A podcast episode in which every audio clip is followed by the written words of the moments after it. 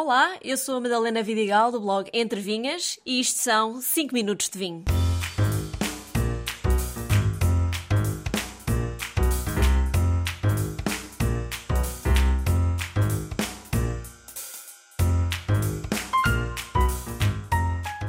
Para que servem, quando se devem usar, como lavar, como escolher o melhor formato, que vinhos servir, todas estas perguntas têm um objeto comum: o decantador.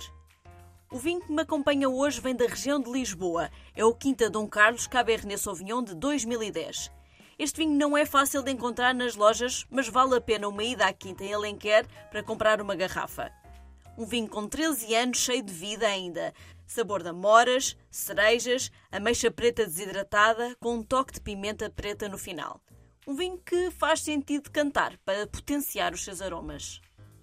Um dos tópicos mais recorrentes nos workshops de vinho que faço é o decanter ou decantador. Aparentemente é um objeto intrigante para muita gente e apesar de eu já ter falado de decanters bem lá atrás neste podcast, parece-me relevante voltar ao tema. Por isso, aqui estou eu. Começando com um pouco de história. Na Roma Antiga, entre o século 7 e 3 a.C., o decanter já existia para servir vinho, embora fosse feito de barro, à semelhança das ânforas onde o vinho era armazenado.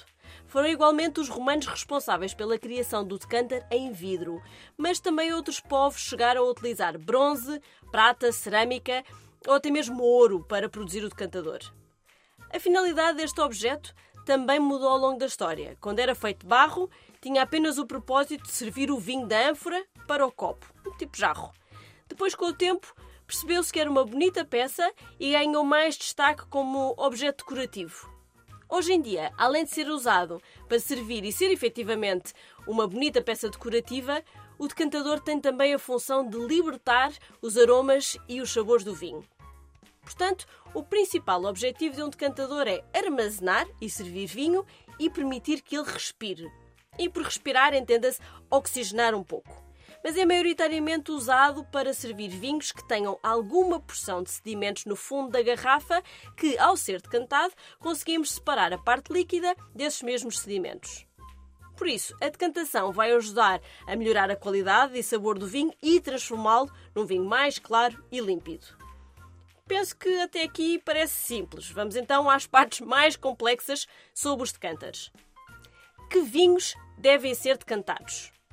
O uso de um decantador é recomendado principalmente para vinhos tintos mais encorpados e complexos, especialmente vinhos mais velhos que podem ter os tais sedimentos acumulados no fundo da garrafa. Por isso, ao transferir o vinho da garrafa para o decantador, é importante fazê-lo com cuidado e evitar agitar os sedimentos que se acumulam no fundo. Geralmente, o vinho é servido lentamente até que se alcancem os sedimentos. Aí para-se, mesmo que fique um pouco de vinho para trás. O mesmo cuidado se deve ter com o próprio decanter quando se serve o vinho no copo. Pode acontecer que alguns dos sedimentos tenham escapado e, em última instância, não os queremos no copo. Não que façam mal à saúde e que não se possam consumir, nada disso. É mais por uma questão de textura na boca. O mesmo pode acontecer com vinhos brancos, embora não tão frequente, mas sendo vinhos brancos muito antigos, como resultado do envelhecimento longo, pode ter algum sedimento que queremos separar ou apenas queremos abrir os aromas que estão escondidos. Por outro lado, vinhos tintos relativamente jovens, mas encorpados com muita estrutura e taninos, também podem beneficiar da decantação. Se um vinho está muito fechado, ou seja, com um cheiro demasiado a álcool ou a madeira a sobrepor-se aos aromas da fruta, então a decantação pode ajudar bastante. No entanto, nem todos os vinhos precisam ser decantados. Uh, no geral, os vinhos jovens, leves, frutados, não precisam ser decantados, porque não têm sedimentos e não precisam de muito arejamento para libertar os aromas e sabores. Além disso, alguns vinhos tintos mais leves e mais jovens, delicados, podem inclusivamente perder os seus aromas e sabores se forem decantados. Então, quais são os cuidados a ter antes de decantar um vinho?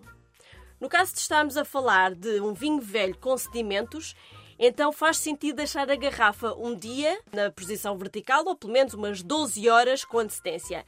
Assim, todos os sedimentos já terão descido para a parte final da garrafa e a decantação será muito mais fácil depois de usar, portanto, depois de esvaziar o decantador e beber todo o vinho. como é que se deve limpar? Uma das melhores opções para limpar o decantador é enxaguar com bastante água. Se os resíduos de vinho não saírem, então experimentem usar uma mistura de gelo picado e sal grosso, agitando bem o vidro, que ah, além de, re de retirar os resíduos, não deixa aromas impróprios dentro do decantador, que não é o que se pretende. Por fim, a pergunta que se impõe: vale mesmo a pena ter um decanter em casa? Bom, na minha opinião, sim. Eu tenho. Uso pouco, é verdade. Mas pelas razões já explicadas antes, pode acontecer abrirem um vinho que precise ser decantado. Além de que é uma peça bonita de arte e que fica sempre bem em cima da mesa. Pode também ser uma forma divertida de fazer uma prova cega com os vossos amigos. Servir o vinho num decantador sem que se veja o rótulo. Portanto, eu recomendo ter um em casa. Existem diversos formatos. O ideal é que a base do decantador seja mais larga e de formato horizontal. Assim, a oxigenação acontece mais facilmente e o sabor do vinho será mais intensificado. Ah, e um último conselho. O decantador faz sentido usar essencialmente quando se vai consumir a garrafa inteira, porque não há forma de voltar a fechar e guardar no frigorífico novamente. Mas se não forem beber toda a garrafa e precisam de arejar o vinho, o que eu recomendo é servir no copo, deixar respirar, agitar e está pronto a beber. Um brinde a todos e até ao próximo episódio.